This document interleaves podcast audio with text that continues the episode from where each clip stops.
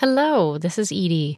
Before we get started, I wanted to make sure you knew first how much we appreciate you, and that in honor of Teacher Appreciation Week, right now at Heinemann.com, you can get 15% off and free shipping on all Heinemann professional books. This offer runs until May 11th. Head on over after the episode. Some restrictions apply. See the website for details.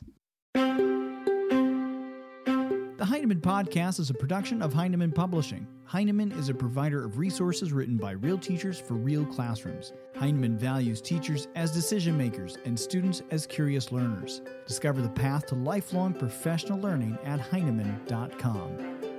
Heinemann is dedicated to teachers. I'm Steph from Heinemann, and today on the Heinemann Podcast, what role does developmental psychology play in teaching? Susan Engel is an educator, psychologist, and author of the new book, The Children You Teach. In it, Susan describes the great need for what she calls a developmental lens. Often feeling out of reach to teachers and young children, Susan explains why and how developmental concepts can be easily used in the classroom. Our conversation begins with how Susan first came to bring these two worlds of education and child psychology together. So when I was a little girl, I think I was 11 the first time I was hired to work with young children. I was an assistant to a woman in her 20s running a summer program. And, you know, a lot of teachers will recognize what I'm talking about. I, I don't know what it was, but I just had a feel for kids. I liked them. I was good with them. We had fun together. We brought out the best in one another. I had something going for me that not all young teachers have, which is even at 11, I had a kind of sense of authority so I loved working with kids. And from that moment on, I made it my business to find ways to be with young children. I ran a summer program. I helped out in the nursery school at the school I attended. And when I got to college, people encouraged me to study child development. And my first reaction was, no, I don't want to study that. I'm good with kids. That's all I need. I want to study something different. You know, theory and science, that's just going to muck it up. However, eventually an advisor really pushed me into it and said, I know you're going to love this. You're going to love reading about kids and studying development. You should take a course. And I did. And I was instantly in love. I found my second passion in life. But for a long time, I kept those two things separate. I worked with kids. Even when I was a college student, I taught in several schools in New York City just to earn income. And then I went on to graduate school to get a doctorate in developmental psychology. And I totally loved it and I was working in a school in New York to make money again, and because I loved it. Somewhere in there, I began to be frustrated by the gap between the two worlds. So I loved talking to other psychologists. They had such great ideas about how children develop, how they learn, how they operate in the world, how they change over time, but they didn't know all that much about real kids in real settings. Um, they seemed out of touch with the world of schools and families and little kids themselves.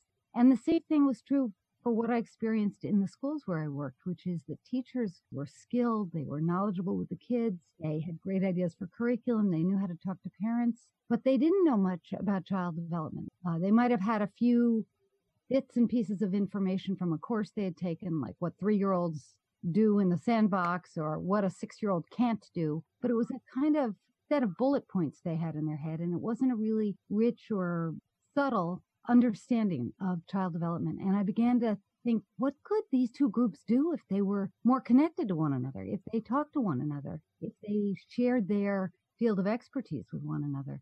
And if I had to trace this book to something, it was all the way back to that experience of, of wishing those two communities of experts worked more in harmony.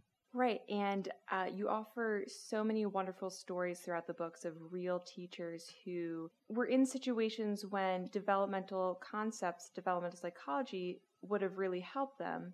It seemed like these teachers felt like that was a little bit out of their wheelhouse, which of course you demonstrate is not really the case. So, can you talk a little bit more about that? Yes, I think that all too often teachers are given a really impoverished picture of the field of child development uh, through no fault of their own. And then once they're teaching, they are doing so much and they have to have a grasp of so many kinds of knowledge and skill just to be in the classroom every day that the expectation that they would read a jillion new studies, which are coming out all the time, and sort of keep up to date with models of child development, it's not realistic. And yet they're the ones working with kids all the time and observing them and interacting with them. So, what I wanted to do was provide them with a way of thinking about child development that they could match with these wonderful, rich, interesting sources of insight that they have each and every day by working with kids. I mean, teachers do the thing that psychologists wish they could do, which is have constant access to real children in real settings. And what I wanted to give them was a mental framework for making sense of those daily experiences. And I do think that often when teachers run into a teaching problem, like a kid who can't seem to master certain math skills, even though they seem bright and engaged in every other way, or a child who seems inexplicably disengaged from the learning process, or a group of kids who can't seem to get along with one another, even though individually they're awesome kids. Those are all problems which might have fairly simple solutions if you dug to the bottom of what was going on developmentally. And that's what I wanted to write about. You also touch on this issue of the ways that children learn outside of school and the ways that we expect them to learn in school. Yeah, I love to talk about that um, because one of the things developmental psychologists know from all of our studies, both of children in everyday settings and in the lab, is that kids are incredibly skilled learners. And often the people around them, both the older children and the adults in their environments, are very skilled natural teachers. So we know that there's a great deal of informal learning that takes place. And when you think about what kids learn long before they get to school, you'll know what I'm talking about. So kids learn to um, not only to use the language of their culture, but to use it in particular ways to tell stories, to tell jokes, to lie, to um, entertain, to inform. And they learn all that in a very informal way. They also learn how to navigate the social constraints or the rules of their particular community in a very skillful way. They learn a great deal of information about the world. If you take stock of what most four year olds are good at, it might have to do with sports or animals or building things, they know how to acquire a great deal of information. And one of the things that I think our schools have totally unwittingly done is ignore all the processes that kids use at home and try to replace those with a set of formal procedures that aren't always as effective. And there's good reasons historically why that might have happened, but it's a shame because while we're busy trying to sort of force these somewhat formal kinds of learning because we think they're more efficient or they're more high powered, we waste a lot of the natural learning skills that children have, and often a lot of the natural teaching skills that grown-ups have. And um, just to circle back a little bit, could you just explain briefly what exactly this developmental lens is? I'll give you a few examples. So, there are certain kinds of development that children undergo that are internal and very complex, and they don't happen bit by bit.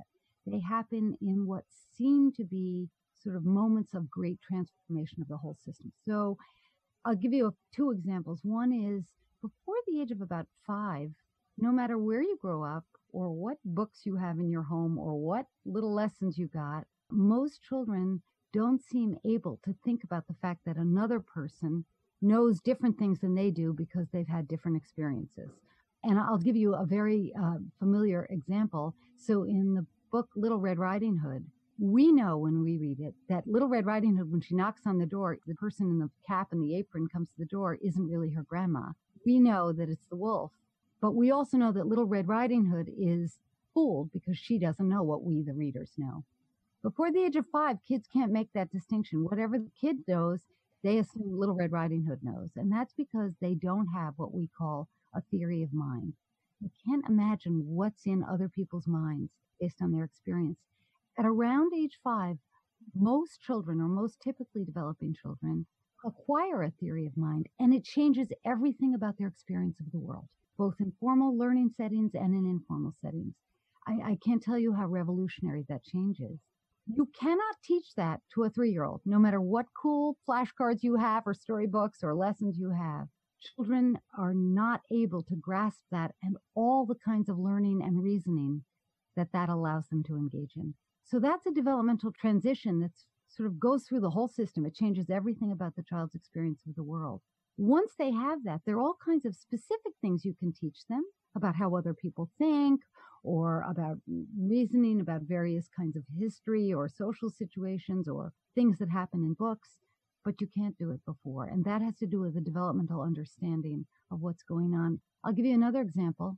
When children are little, their idea of number is very tied up with the appearance of things. So uh, a string, uh, this is a famous example from Jean Piaget, uh, a line of 10 pebbles to them is a different quantity than a circle of 10 pebbles because lines and circles look so different. The idea that it's 10, whether it's a circle or it's straight, is not accessible to them.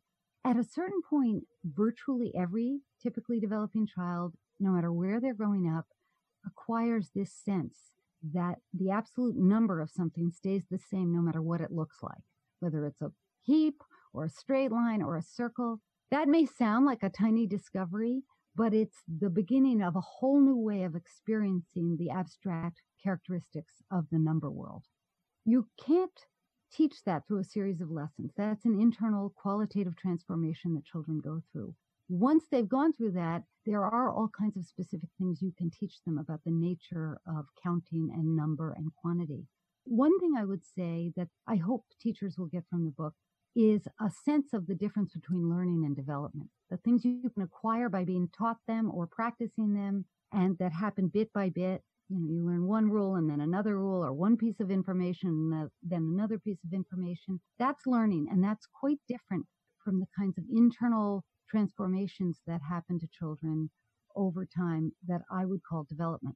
I just want to make sure that I acknowledge the fantastic layout and design of this book which for people who don't have the book right in front of them, it's laid out chapter by chapter, real examples of real teachers who encountered hurdles with children and were able to bring this developmental lens that you just spoke about into their problem solving. And at the end, you offer a user's manual. And you touched on this a little bit, but how do you hope this user's manual and the book will be used by the teachers?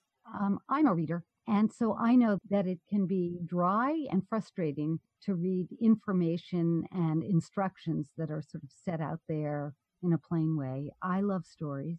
And luckily, the world of development and education is one that's filled with stories stories of children who are changing and stumbling and flourishing, and stories of teachers who, whether they're experienced or inexperienced, super gifted or just trying to get better, face hurdles, face unexpected challenges.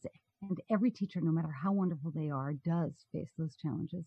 And my hope was that by telling stories that have a real plot to them, because real life does have plots in it, I would make this a book that teachers would really love to read, that they would look forward to reading it, read it at night in their bed, not just when they're getting ready for class, that it would engage them, that they would want to know what was going to happen in each story. That was my goal because I'm not just a writer and a psychologist, I'm a reader.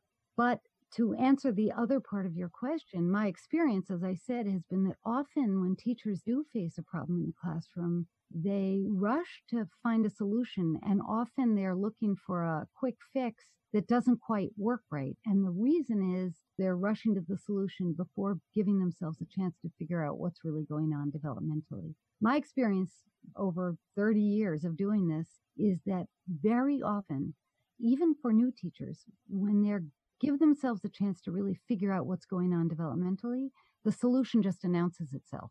And often it's a quirky, unusual solution, but not fancy, not expensive, not time consuming, simple, a small shift, a slight change in what they're doing with a child or a classroom. And it's just the tail end of the process of thinking carefully about what's going on. So I hope that teachers will get that just by reading the chapters, the stories about real kids and real teachers. However, at the end, as you said, is a user's manual. And that's supposed to take you step by step through the process that you've seen in all the chapters, which is what do I need to do first as a teacher? I need to watch, I need to listen, I need to figure out where a kid is thriving or where they're stumbling or what the nature of the problem is. Almost always that involves observing in a closer, more systematic way than most of us can do or think we can do. So there's some very simple low tech suggestions in the end of the book for how to observe and how to keep a record, a very simple record. Check times of the day when a particular child really seems engaged or really seems frustrated or notice the time when kids are working together and when they're not, whatever it is that you need to be noticing. And to keep a record like that over, let's say, a couple of days or a week or two, and then sit down and begin to make sense of it. What's the pattern? What's the story uh, that information is giving you as the teacher? I really love teachers and I love what they do. And I've often described it at, at its best when teachers are fully engaged and, and have a chance to enjoy their work and their classroom. The complexity and importance of what they do, the only thing I can think of that's comparable to it is brain surgery. And when I was younger and I used to ask people what they thought of that comparison, they'd say, well, but doctors are saving people's lives. I think teachers are doing the same thing. So my writing this book stems from that love and appreciation for what teachers do and wanting to give them all the power and knowledge they need to do what they do well in the classroom and to free them up not to always be following someone else's guidelines or instructions, but to be able to improvise in the way that great practitioners in every field uh, need to be able to improvise by giving them the knowledge and the way of looking at things that will empower them to make the decisions they need to in their classroom. One thing that I notice in a lot of conversations about education at the national level and often in teacher education materials is a slight tendency to make the process of teaching so overwhelming or so technical that it won't even feel fun anymore. And one way that I try to introduce that sense of fun and playfulness back into teaching is by, as I said, empowering teachers to notice, to identify patterns, to come up with their own solutions. But there's another even simpler way that I try to do it because the other thing that I really love, children. and I never get tired of watching real children do all the interesting and amazing things they do each and every day. And if anything, all my knowledge of research and developmental psychology has taught me how ingenious and interesting children are, collectively and individually. And you can understand what's going on inside their heads and how they got to where they are developmentally, and still just be delighted by who they are, by all the interesting things they do. Even the things you need to shift a little as a teacher, you can appreciate how fascinating they are. And I hope that this book gives teachers a chance to be delighted by what they do and to be delighted by the children they work with. Our thanks to Susan for her time today. The Children You Teach is available now at Heinemann.com. You can learn more about the book and check out blogs at blog.heinemann.com. Thanks for listening.